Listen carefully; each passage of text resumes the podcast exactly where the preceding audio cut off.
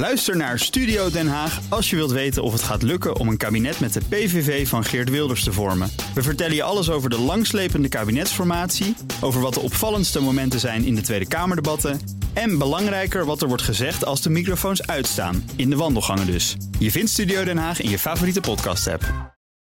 Hoi, ik ben Carlijn Meinders. Dit is Wetenschap vanavond.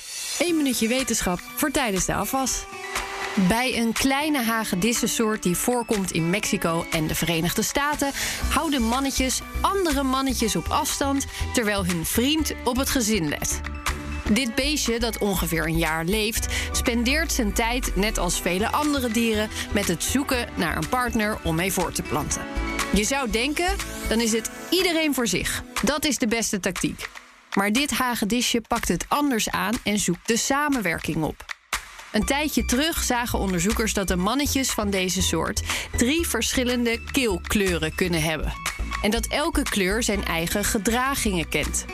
Oranje, dat zijn de pestkoppen, die op pad gaan om te vechten en vrouwtjes van anderen afpakken.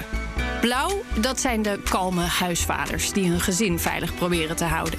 Waarbij één blauwkeelhagedis zich opoffert om de klappen van voorbijkomende pestkoppen op te vangen, terwijl een ander blauwkeel mannetje voor het nageslacht zorgt.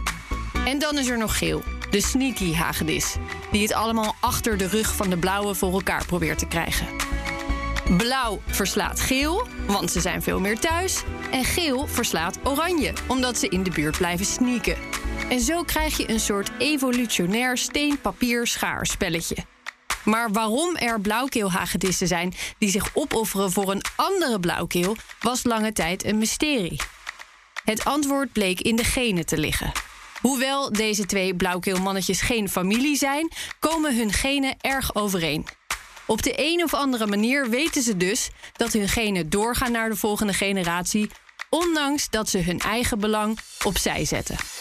Is één minuutje wetenschap niet genoeg en wil je elke dag een wetenschapsnieuwtje? Abonneer je dan op Wetenschap vandaag. Ook Hugo Reitsma vind je in de BNR-app. Superhandig die BNR-app. Je kunt alle programma's live luisteren, breaking nieuwsmeldingen. Je blijft op de hoogte van het laatste zakelijke nieuws. En je vindt er alle BNR-podcasts, waaronder natuurlijk de belangrijkste, Boeken zijn in de wijk. Download nu de gratis BNR-app en blijf scherp.